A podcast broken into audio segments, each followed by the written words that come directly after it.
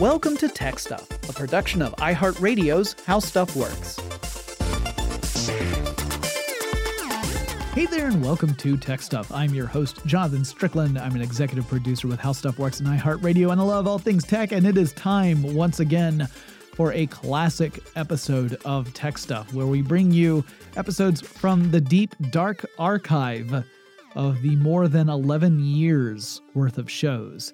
And this particular episode originally aired on August 12th, 2012, and it is called Printing Medication. It's all about using printer technology to dispense medication very similarly to how you would print a sheet of paper with an inkjet printer. I think it's a pretty fascinating subject. So let's listen in what uh, to what Jonathan from the past and, and his co-host Chris Pollette had to say on the subject, shall we? Let's talk a bit about what we're actually going to discuss today, though. Yes. So today we wanted to talk about uh, inkjet printers, uh, some other kinds of printers, but not printers in the way that you would traditionally use a printer. You know, you think about you would traditionally use a printer to print text or graphics on a piece of paper. Yeah, yeah. We um, we thought it would be kind of fun to talk about uh, some technologies that could be used in other ways that people have uh, sort of repurposed, if you will. And this is uh, this is one we thought would be fun to talk about because um, an inkjet printer is something we think of as a very everyday thing. Uh, Yeah. you know, you've got uh, a couple different kinds of printers. You've got an impact printer and a non-impact printer. And basically, the difference is the impact printers are like the old daisy wheels, where um, the the printer actually hits the paper. It actually touches the paper in some way. And in this case uh, that I was just mentioning, it's a uh, uh, a daisy-shaped. Um, uh, what would you call it? Print head, I guess. Yeah, that uh, yeah. where the type, you know, the actual letter goes through the ribbon, you know, hits the ribbon and makes an impression on the paper. Right. Um, and then there were a series of non-impact printers, which is, you know, far more common today. The laser printers, uh, the inkjet printers, um, different types of technologies there. But, uh, you know, they don't actually touch the, the paper itself except the parts that feed the paper, um, you know, through the printer. Right, right. So we wanted to talk today about how these sort of printers have been uh, used in in very novel ways in the medical field. Yeah. uh, and not just the inkjet printers, but that's what we're going to start off on because uh, last year, this being 2012, back in February 28th, 2011. Uh, HP announced the first application of its inkjet technology in a non-traditional printing role, Right. which was all about printing chemicals with the with the specific purpose of helping pharmaceutical companies develop new drugs. And so you suddenly had these inkjet printers that were being uh, uh, tweaked so that instead of it being a, a printer printer, it's now a medicine dispenser in a way. But to really get into the nitty gritty of this, we should probably talk about how a basic inkjet printer works.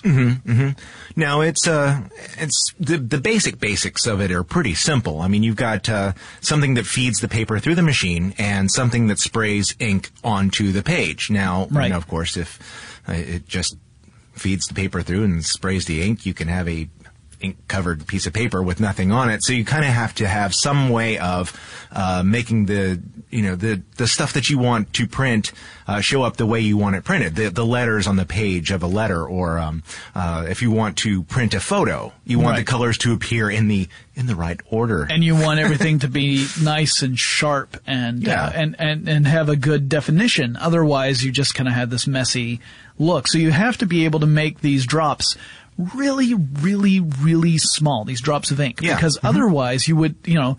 You would you would not be able to make those definitions between things like hard angles versus a, a soft curve, and uh, you know all the fonts would look the same. It just you wouldn't be able to create something that looks crisp and clear. So the way inkjet printers do this is they use hundreds of tiny, tiny, tiny nozzles Yes. that spray out drops of ink that are incredibly small. Yeah. Now I can tell you uh, the first the first inkjet printer I ever owned was in the mid '80s, uh, 1985 specifically. Um, and uh, you know there there are things that go into an inkjet printer's quality that that have improved significantly over this time. The ability to uh, uh, to spray that mix the different colors to make other colors. Um, you know, the basic uh, four color printing process: cyan, magenta, yellow, and black. CMYK, the K being black. Um, you know those those have gotten the the ability to to mix those has gotten so much more sophisticated. Um, there are other things that factor into it too that just that I want to mention. Uh, paper. Uh, too has been has factored into this too. The brightness of of the white paper, if you're using white, or uh, the absorption of the ink. Um, the technology for all of these things has improved significantly over the short time that we've done this. Um, but the the basic technology is still there. You've got a, a print head Right. um, that is the, the part of the, the printer that's actually doing the printing. Yes, that's where all the nozzles are located. They're located on that print head. And of course, uh, the ink cartridges that go inside the printer. Right. That's supplying the ink, obviously. Yeah, the ink itself has gotten more sophisticated over over time, and in some cases, uh, depending on the, the manufacturer and the technology behind it, uh, the the print head may actually be part of the cartridge itself. Right. Um, you may have an inkjet printer at home, and if you do, uh, you may have seen that the, it's got a little something that looks like a little circuit board on there. Well, and that may very well be the actual print head, um, but you need a way to get it uh, to scan across the paper, and that's what you have in your uh, stepper motor. Basically, Right. it's a, a, uh, a part of the printer that drives across the paper, and the uh, the instructions that come from the computer to the printer tell the motor where to stop on the page so that the print head can spray ink onto the paper. So we're talking about something that's really, really precise because it has to be able to make incredibly tiny adjustments in order for these nozzles to spray the ink exactly where it needs to go. Because, you know, you're talking about a really tiny scale, like on microns or even smaller. So th- these are really, really tiny adjustments. And in fact, there's also a stabilizer bar Yes. that helps keep that, that print head on the very even track it needs to be in order to do its work. And, um, it's, th- that's the basic part of the printer part of a, uh, of an inkjet printer. I mean, there's a, another entire section that involves pulling the paper through and feeding it through properly, which for the purposes of our discussion, really don't factor in because the medical variation of this doesn't use paper. It's not pulling paper through in order to print out information. So I'm just going to drop it from there because there's just no point uh, as far as the rest of this goes. However, I will say we have an article on our site about how inkjet printers work. So if you're just curious about the technology and, and want to learn more about it, we've even got some animations and some illustrations there that really go into how these nozzles spray out these tiny uh, drops of, of ink.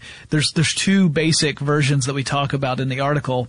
Uh, the thermal bubble version where you have a a um, uh, uh, you have a, a you use resistors that generate heat Yeah. to expand a piece within the nozzle that pushes the ink out, and then as the resistor drops in temperature, uh, the material contracts, which pulls more ink into the nozzle, and it does this very, very rapidly.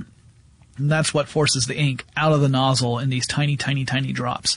Uh, then there's, of course, the, the other version is the piezoelectric uh, inkjet printer that we talk about in that pod, uh, not not the podcast, but in that article. article. And uh, the piezoelectric, if you don't know what piezoelectric means, that essentially means that if you have it's certain materials that if you run a current of electricity through them, it changes the shape of the material. Yeah. And vice versa. If you were to change the shape of the material, you would generate an electric current.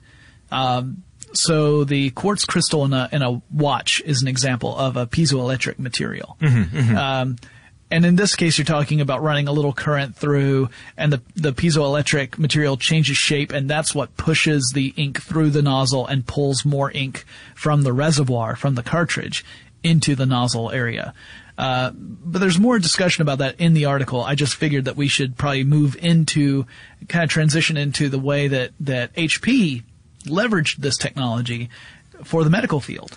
Yep, yep. Uh, one thing that, that we didn't quite touch on, uh, uh, unless I was sleeping through that, Which is possible. uh, yeah, um, was uh, that um, the in in the inkjet process. Now you were talking about the the piezoelectric crystals, um, and the piezo uh, and the um, sorry in the inkjet process. Um, you know, each each of those nozzles has the ability to squirt droplets of of ink.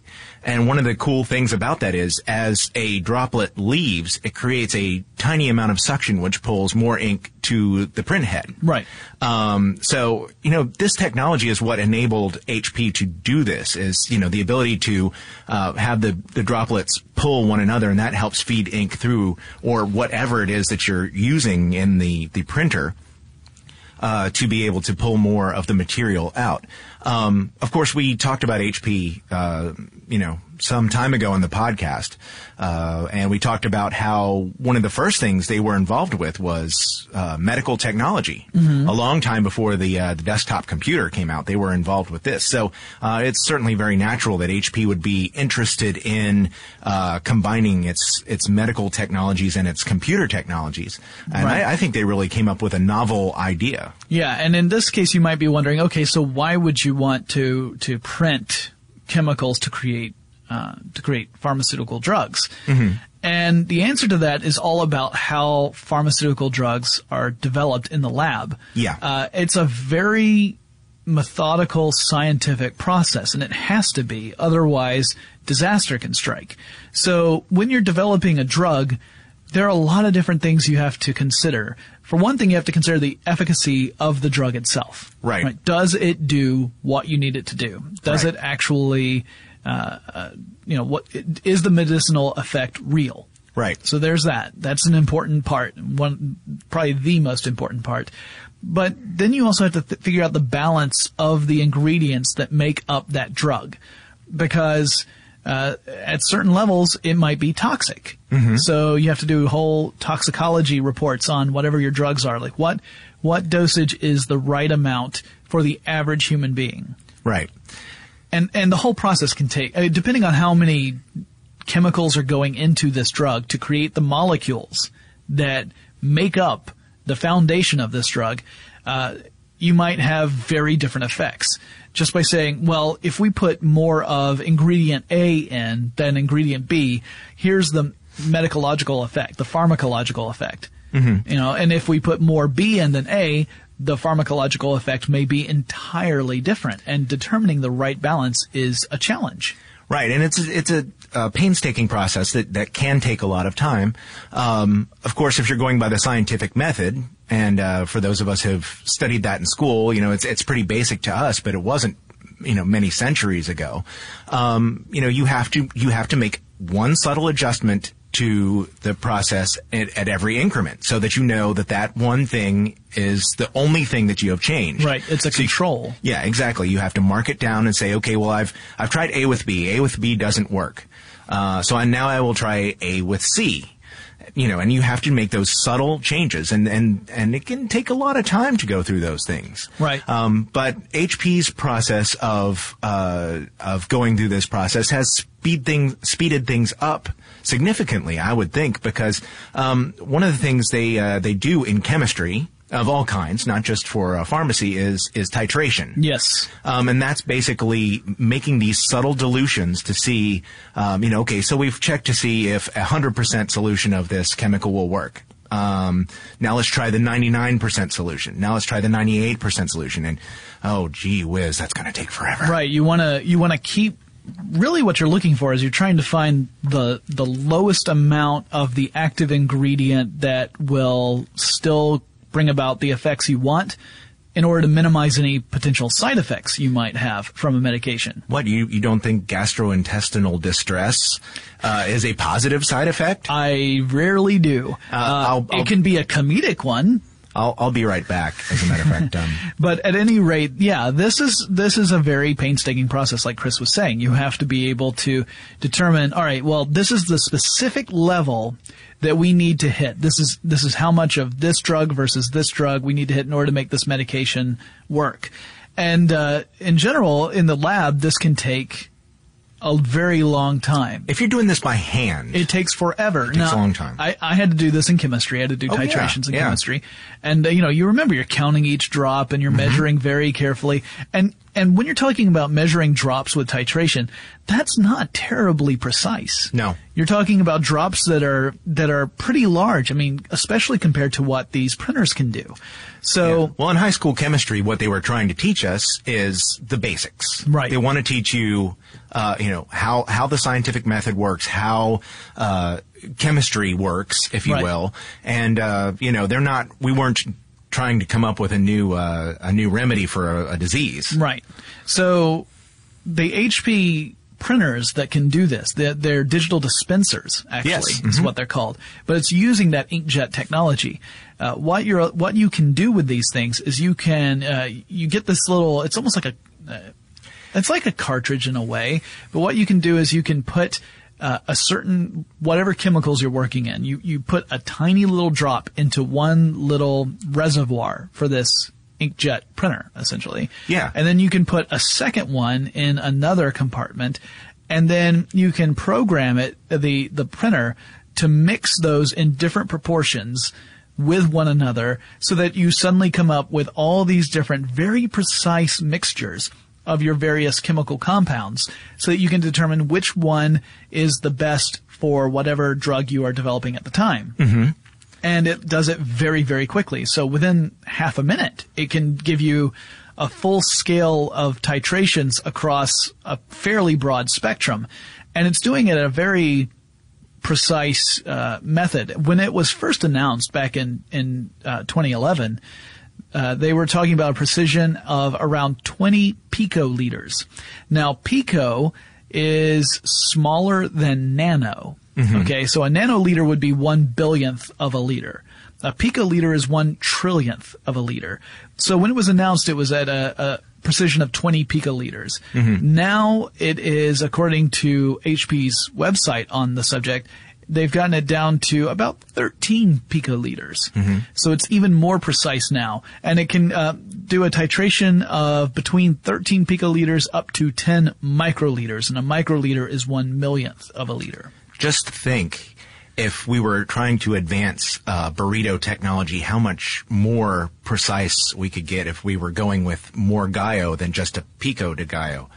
Oh, I was that was a long funny. way for that, yeah, that joke. Really I was, was, just waiting and waiting. I'm like, oh. Anyway, so yeah, the um, that hurt. the, one of the uh, this doesn't really look. Uh, I, I, would advise you if you're really interested in this to, to take a look at this. They do have videos of this process going on. It doesn't look like what we think of as a desktop inkjet printer. Um, it's it's yeah, these trays that it uses are are actually um, disposable too. Yes, uh, very important because you don't want any residue. No, no. Um, and it's it's kind of cool because it, it's a, a, very small tray, and they they drop the tray into the printer, and then they can add the the chemicals that they're using for the study, whichever study they're working on. Um, as they go. So uh, uh, it's it's really kind of cool because they're not using the same print head that they would if they were, say, printing out uh, their dissertations or right, their studies right. on, on, paper. And and um, the but it's kind of cool to watch because it's you know you can see it spray onto the paper using these trays. Right, and it can also print into little like. Um, grids of containers. Yes. So in other words, you're you're printing out the right the compound that you've created into little containers so that then you can test each container and see what what effects that particular uh, mixture will have and whether or not you know one is better than another, and and which one you should really focus on. This really streamlines uh, the development of of uh, pharmaceuticals, mm-hmm. and you know we're talking pharmaceuticals. Of course, is a multi-billion dollar industry. Oh yes, and in theory, by streamlining the process, you could bring the costs of developing drugs down that, again, in theory, could eventually pass on uh, down the line so that those individual drugs are not as expensive as earlier drugs that took longer to develop. Right. Now, of course, that's all based upon the cost of production. It's not necessarily based upon the actual corporate behavior of a pharmaceutical company, which I cannot really uh, talk about because it doesn't have anything to do with technology. Well, that has to do with economy. As a yeah, as as a corporate body that uh, has responsibilities to shareholders, it's point is to maximize profits while doing its business. Right. But theoretically, this this should also help them too because they could probably deliver medicines more uh, effectively and cheaply and still increase its bottom line in the Right. process. Um, also, would speed up development of new medications. Um, but there are also other benefits. People have talked about the possibility that, uh, you know, we've, we've talked about subdermal, uh, we haven't on this podcast, but you know, people in general have been discussing um, how uh, the medical medical patches work. Um, the drug delivery patches that you put on your skin for different kinds of medications. Um, there, there have been discussions that HP could use this technology to uh, spray the medicine on a patch, and it could be something customized for, say, if uh, uh, Jonathan needs uh, a specific uh, formulation of a medication that would be different from uh, the dosage that I would get, they would spray it onto uh, you know, the patches for him and give him those, and they could use the same dispenser to spray the ones that they would give to me for a different formulation of that medication. It'd be a different concentration of the various ingredients. Yeah, Right. you're talking about personalized medicine at that point. Yeah. Because when you think about it, our our basic medications that we go out and we take, you know, whether they're tablets or capsules or whatever, Right. They are based upon an average physiology for uh, you know, just a the, the average patient, for Right. example. And that we don't necessarily fit that average. We may No. our physiologies are different, metabolisms are different. The, the, Um, the other medications we're taking uh, might have interactions with this medication, and so point. Yeah. uh, you know one person might not need as much as the other, or it might interfere, so they cannot give that person as much. Right. So, you know, and, and when you go to the doctor and you get a, a, a prescription, you might have to get a different concentration of that drug than someone else would have, or it might be something even more uh, primitive where it's just take half a tablet in the Sure. morning and a half tablet at night as opposed to a full tablet. Whereas you know Chris might have to take a full tablet uh, each time. That's you know but these, these are not very precise. Whereas in this case you're talking about tailoring medication to specific individuals so that you're getting the the be- the most benefit from that medication with the fewest side effects. That's the real goal here. Yeah. And uh, and it's not the only way that this could potentially come about. There's another kind of technology. Uh, again, it's an inkjet technology, but it's um it's a different methodology that is being explored by a company called GlaxoSmithKline. Very large uh, pharmaceutical company. Yes. And what they're looking at is the possibility of printing medication directly onto tablets. Mm-hmm. So the tablets themselves are really the they're the paper in the in the printer analogy, right? That's Yeah. the tablets themselves have no medicinal quality to them. They are just what the medicine is printed on top of. Yeah, so basically, if you took the tablets without any medicine sprayed onto them, they would eff- effectively be a placebo. Yes, it'd be almost, you know, essentially the same thing as a sugar pill. In placebo. A, mm, placebo. Placebos are great. Man, I remember when I had a headache and I took t- three placebos. I almost OD'd on placebos. hey, it's Jonathan from 2019 butting in here. Just wanted to let you know we're going to take a quick break, but we'll be right back with more printing medication.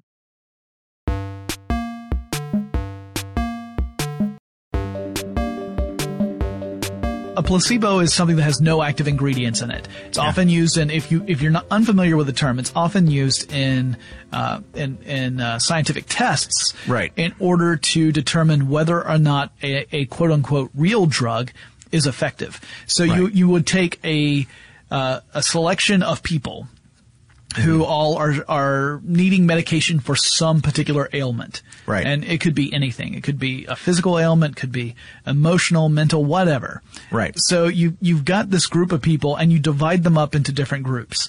Your placebo group is your control group. These are people who are taking something that has no active ingredients in it and they you know, they should not know. That It should be a blind test. In fact, if it's a really good test, it's double blind, meaning that the people who are administering the test also do not know if the drug that they are administering is in fact the real drug or the placebo version. Because that way they can't give any information to the test group and influence their response. Right. So you give the placebo to one control group, you give the drug to the test group, and then you do, and then you compare the results. Now, this is a really complicated issue, no matter what kind of test you're doing when you're talking about human beings, because uh, you know we're all different. Those pesky humans. Yeah. So even if the drug is completely effective, because we're humans, uh, the results may not immediately tell you how effective that drug is, and that's so it's a it's a long process with lots and lots of testing before a drug can be said to be effective. Mm-hmm. And if you measure it against the performance of the placebo group, let's say that the control group all says, "Oh, I felt so much better after taking that medication; it was amazing," and the test group says the same thing. Well, now you don't know. Because the placebo was just as effective as the drug, which may mean that the drug has no medicinal effect. It may mean that the medicinal effect is negligible, or it may just mean that people's are silly. Yes. But anyway, that's the whole testing pro- procedure. So with uh, this this other printing medication on tablets process, you would get to a point where you could again very precisely control exactly what kind and how much and how concentrated the medicine is when you print it on the tablet. Right. So in theory, you could again personalize medical treatment. Although if you're talking about a mass production model, you're really not talking about personalization. You're just talking about pr- a different way of producing medicine. Uh, there's some problems that they're facing Yeah. with this. Uh, one of those being that currently, at least as of the recording of this podcast and the most recent research material I could get hold of, Right. uh, this is only effective for half a percent of all medications that come in tablet form. So that means that only a tiny, tiny, tiny fraction of all the different tablet medicines would benefit from this approach. Right. Uh, they're hoping to improve processes and get that number up to 40%. So still fewer than half. Right. Well, at, at, at one time, uh, you know, my grandfather was a pharmacist, so, uh, you know, but, uh, he was a, a pharmacist in the early 20th century. Um, and back then they, they mixed things at the pharmacy. Now today you can still find pharmacists who will do this. Uh, they're te- they typically refer to themselves as compounding pharmacists. So if you see a sign for a compounding pharmacy, basically what they're saying is, uh, you know, we mix special medications. Um, I've actually had to have uh, something mixed up special for me, um, and it's it's very weird to do this because you know they they get in there with the mortar and pestle and grind stuff up and mix Yep. stuff together. Yep. Uh, but if you go to your, you know, the, the pharmacy in your grocery store or your, uh, um, you know, the, the, uh, department store, generally what they do is they order stuff. Yeah. And that can be inconvenient. Now, you know, they, they say, well, I can't get that for you today. Uh, it's probably going to be next Tuesday before I can get anything shipped in uh, for us. Now, this this kind of technology, uh, if it's on a patch or you can print it onto a tablet, might mean that they could get uh, you know, the chemicals in and they can say, well, I can, I can mix up that concentration for you later this afternoon. And Right. you might get your medication a lot more quickly. They might be able to get more of the raw materials in. Now, I don't know, uh, you know, if it's only effective for a certain amount of the, um, uh, the population, then that may not be as effective, but it might help. Now, on the other hand, that also might mean that they have a lot of raw stuff laying around that could be mixed to make other stuff. And as we know, pharmacies are targets for people who like to break in to steal stuff to make things that may or may not be legal. And right, like illicit drugs. Yes. Essentially is what we're talking about. Um, Um, but see, there, there again, there are benefits that this this technology could bring, and also detriments. Well, it's like any kind of technology, really. But um, the benefits are are enticing. Yeah, you know, it, not not only are you talking about not only are you talking about personalized medication uh, and also a streamlined manufacturing process, you're also talking about the potential of this medication taking effect much more quickly than it would Sure. in a traditional format. So if you're talking about a tablet where the medication is essentially baked into the tablet, Mm-hmm. you know the digestive system takes a while to break that tablet down, and the medication gets into your your blood system, your circulatory system, and, and is absorbed in however whatever the the the um, the mechanical process is for that particular medication because they are different. yeah, If you're printing it on the outside of the tablet, then that's going to get absorbed much faster than it would if it were part of the tablet. So uh, that's that's one potential benefit is that the the pharmacological effects would uh, would kick in earlier than they would with other types of tablets. Uh, Well, Oh, sorry. Go ahead. No, go Um, ahead. I was going to say, and that that's sort of if you you are thinking of uh, the inkjet printer in this case printing on a row of tablets as though they were the paper in a desktop in, inkjet printer. Yeah. But there's another way you could think about that. If you were thinking uh, about something like 3D printing, then the medicine could be all mixed together and printed out in the form of a tablet. Yeah, in fact, we'll we'll talk about that in just a second. Uh, the one other thing I wanted to say about this tablet approach is that potentially you could even get to a point where you could print multiple drugs on a single tablet. Yeah. Which would mean that another benefit for the patient is that if they are on something like three or four medications, instead of having to take three or four tablets, they might only have to take one that has all of the different medications printed on it. Yeah. Uh, and now again, We- because we're talking about 40% of all tablets right now, even at, at their, the, the goal being 40%, um, that's you know the the odds that every medication a person might need, as someone who has a lot of different prescriptions, uh, the odds that they would be able to get all of those into one pill are not great, but it's a potential future for this technology. Sure. Yeah, they could print your, your antihistamine and your allergy medication and your multivitamin all together in one tablet that's prescribed to you by your doctor and just give you all of it in one one go. One go, yeah. Now you wanted to talk a little bit about printing out skin. Oh yeah, that's true. Um, I had forgotten about that. I, I completely blew the segue there. Yeah, this is something that it was funny because I was looking. Uh, Jonathan and I both heard about uh, the potential for for uh, using these printers last year, and uh, so I was looking for that. And in the process, I found an article uh, from actually quite a few years ago, from 2004, um, in IDG News uh, from Susanna Patton. And what they were talking about was the possibility of using printers to print out uh, skin, artificial skin for grafting purposes.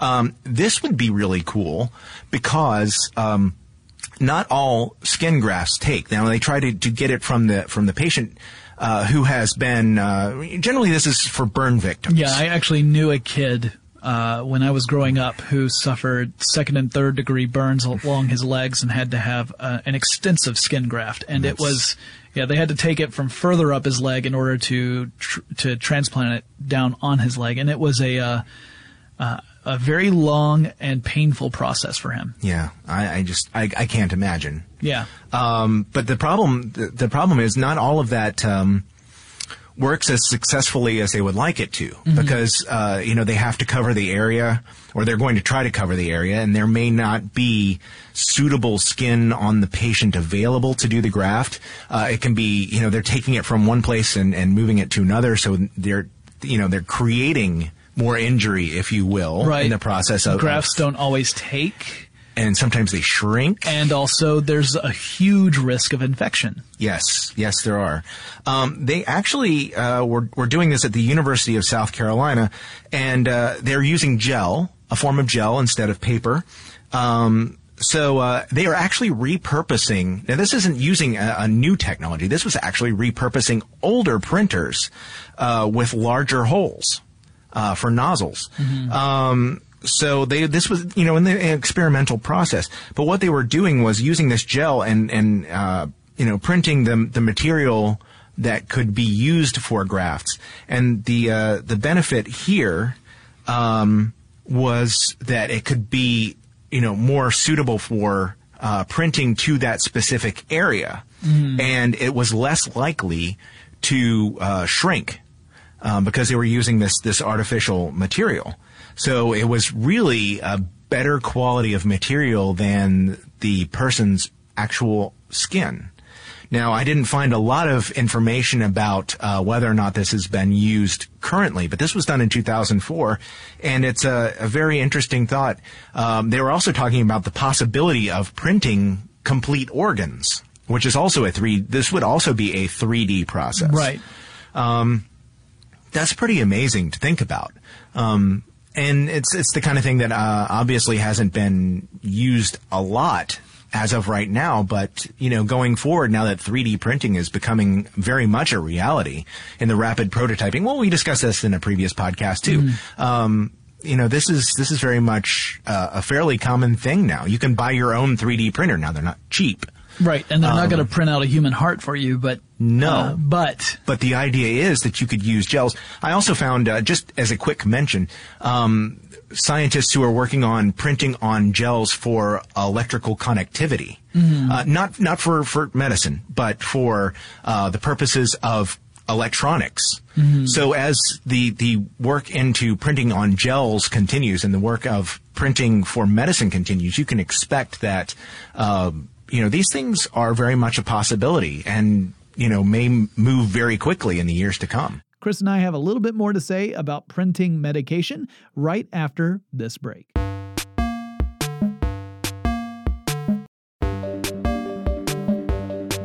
it's a very exciting thing to me because I, I love the idea of being able to print organs where you no longer have to worry upon uh, worry about getting the right donor. Yeah. Or if it's an organ that can be uh, replaced with a mechanical version, then of course you have to worry about uh, other elements like uh, your body rejecting it or whatever. When when you're talking about printing your own organs, you can think about a time in the future where we might be able to say this organ was printed specifically from this person's, uh, based on this person's DNA yes. and their physiology so that the likelihood of the body accepting the new organ is much higher than it would be if it were a traditional transplant. Yeah. And so the survivability goes up.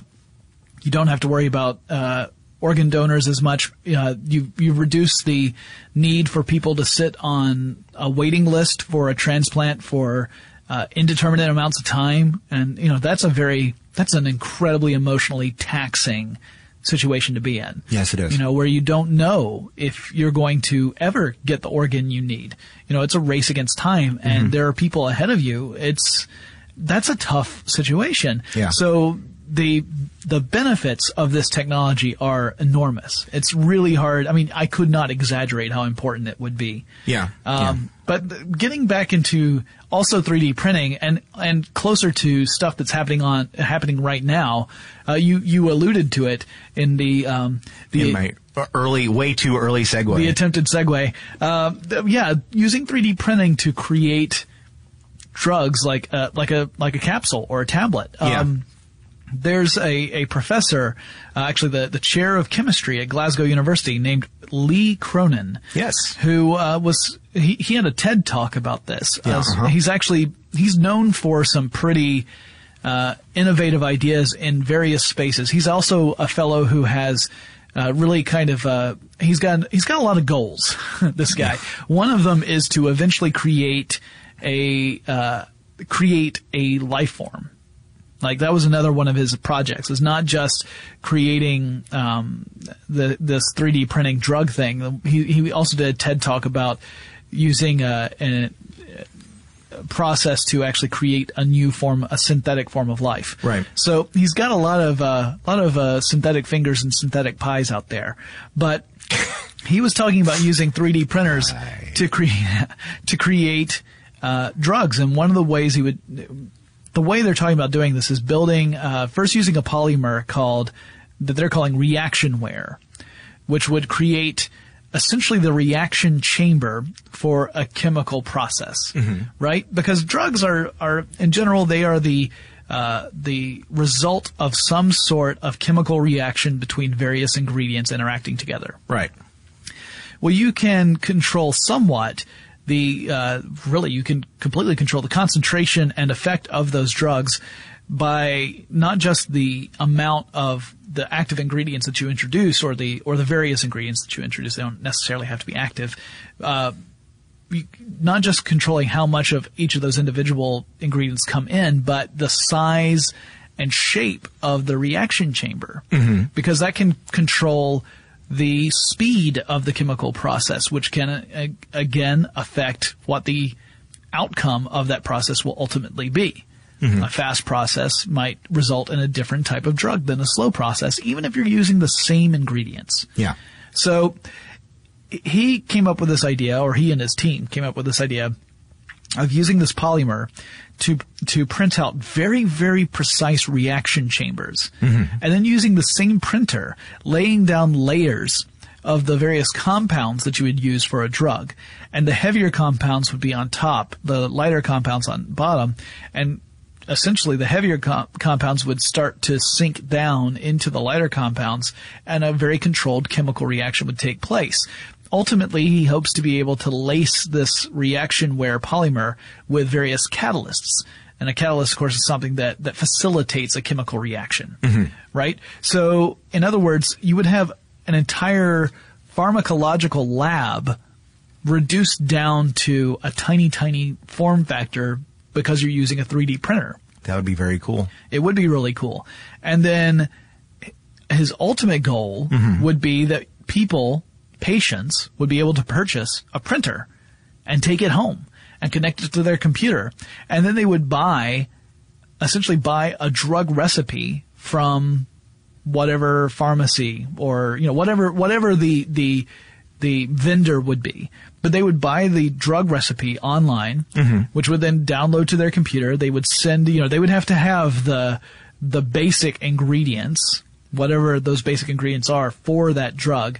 But they would then send a print job essentially to their printer and it would then print that medication out for them. Mm-hmm. So he actually compares his project to iTunes and the iPod. Mm-hmm. He says, you know, it's it's all it's an app. It's not the content. It's just the way of generating whatever it is, you know, it's it's your way to access content that's provided by other people. It's like a smartphone app in the sense that this is just the program that lets you do the stuff. The actual content's going to come from whatever the vendor is. Yeah. So if you need to uh, buy painkiller, Yeah. you could purchase the painkiller recipe, send it to your printer, and print it out. Now, this is not that different from the other 3D printer conversation we've had in a previous podcast. No, where we uh-uh. talked about you know people designing stuff. Like, let's say that someone designs a, a particularly nice table. The table just looks really cool. Mm, nice And then yeah, and then you can download, you know, purchase and download the schematic for that table, send it to a 3D printer, and have it print out the various pieces you need to assemble that table Yeah. This is the same idea, except you're taking it to medicine as opposed to furniture or a toy or even a prototype, whatever else, you know, you would use a 3D printer to create. Mm-hmm. So it's, but it's, it's the same basic approach. He's just like, why can't we apply this approach to medicine? Yeah. If, if it works in this case, could it not work in this? So that's what he and his team are working on now. They, they're still, you know, in the very early days of testing as far as this is concerned, but it's a very promising and interesting approach. Now, people have already raised some concerns about the ultimate goal, about being able to buy a printer. You know, these printers cost a couple thousand dollars, but when you Yeah. when you when you compare that to the price of buying medication over time, that is not a big deal. Right. I mean, assuming that the raw materials are not as expensive as the medication would be, mm-hmm. then you would be saving money in the long run. Yeah. Assuming you live long enough for that to benefit you, right? Right. So if we live in a world where you can go out and buy a 3D printer that can print medication, In a world where you could buy a 3D printer. Right. Uh, one of the concerns is, well, let's say that this is not a pervasive technology. Let's say that it only goes out to a small percentage of the people in the world who can get hold of this, either because it's got a barrier economically, or perhaps it's a legal thing. You know, maybe it's legal in some areas but not in others. Right. At any rate, let's assume that only uh, we'll say 1%. 1% of the world's population has access to this technology for the purposes of this discussion. That 1% ends up going out and buying this printer, taking it home, and now they've got a drug printing machine. Okay. What stops that 1% from becoming drug dealers? All right. You just blew my mind. Yeah, see, that's that's the problem that people are saying. They're saying, well, if this is not a technology that everyone has access to, you have essentially made a whole bunch of people their own drug companies, where Right. they can they they will go out, they'll buy the recipe for whatever drug it is that they want to print, print out a whole bunch of them, and then essentially sell that drug in a black market. There, a new black market would be generated because you would bypass the pharmaceutical companies and the pharmacies and the doctors, and you would just have regular individuals you know, kind of prescribing medication out to whoever wants it. So there are some concerns about that. Now, uh, Cronin, for his part, pretty much dismisses that. Yeah. He says, you know, this is, you're worrying about something that's not even an issue yet, and when we get there, it won't be an issue.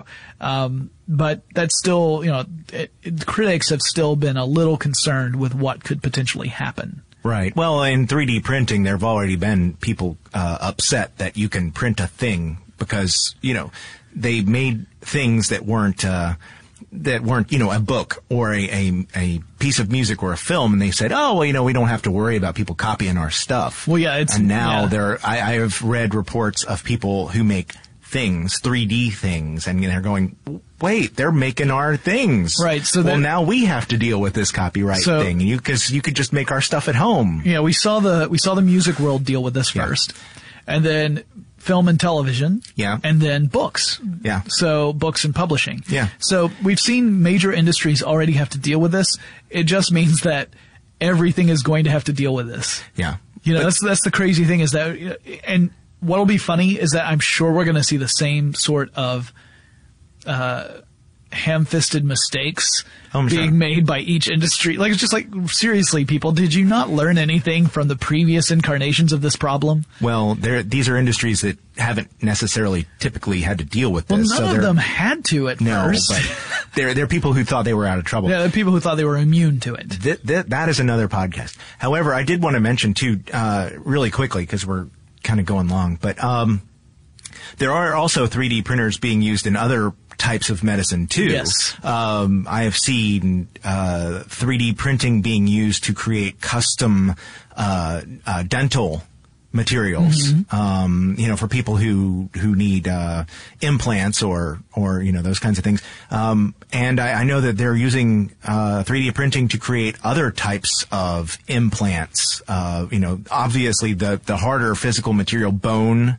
Right. um, Things you like know, replacing knee joints or hip joints, Right, jaw right. bones. that's just amazing. Yeah, the idea of just printing out a new whatever it is, which is great because again, you can pr- print it at such precision Yeah. that you can meet the needs of the patient much more readily than you could if you're talking about, you know, a one size fits all approach because we're not all one size as it turns out. Yeah. Well, it, it's fascinating to think that you might be able to do X-rays and CAT scans and, and things that that uh, imaging that you would uh, not have been able to use just a generation ago. Yeah. To get such precise precise measurements, put tho- that information into a computer and print out what you need rather than having to you know make a cast or you know whatever Right. to to create a new one or go, huh? You know what? You look like you might have a medium sized hip. Let's throw that in there.